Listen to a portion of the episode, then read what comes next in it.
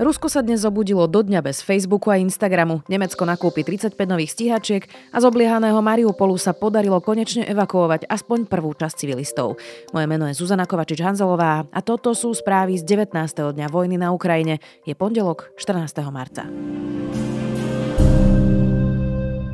Konvoj asi 160 civilných aut v pondelok opustilo Mariupol. Je to prvý úspešný pokus o evakuáciu civilistov cez humanitárny koridor. Obliehané a ťažko bombardované mesto Mariupol je na tom podľa správ najhoršie.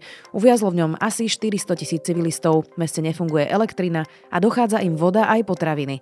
Evakuovať sa zatiaľ podarilo len niekoľko sto ľudí, 10 tisíce stále zostávajú uväznené v meste poslednej správe hovorí OSN už o minimálne 636 ukrajinských civilistoch, vrátane 46 detí, ktorí zahynuli počas vojny.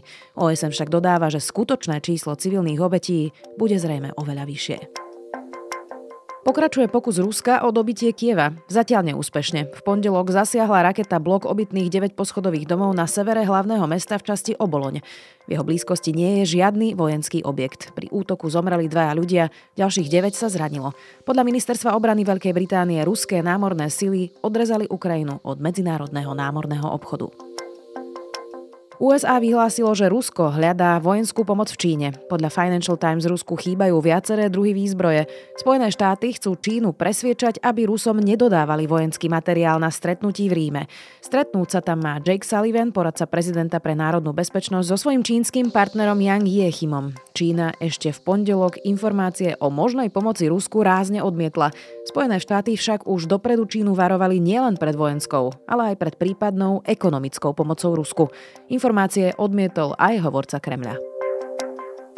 Rusko sa dnes obudilo do sveta bez populárnych sietí Facebook a Instagram. Obmedzený prístup majú Rusi aj na TikTok. Ruský cenzorský úrad Roskomnadzor vysvetľuje zákaz prezidenta Putina tým, že Instagram vraj vyzýva na násilie voči Rusom.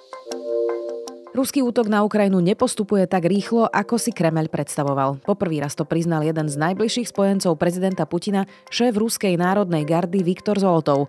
Ruský minister obrany Sergej Šojgu ešte v piatok hovoril, že vo veci ruskej ofenzívy ide všetko podľa plánu.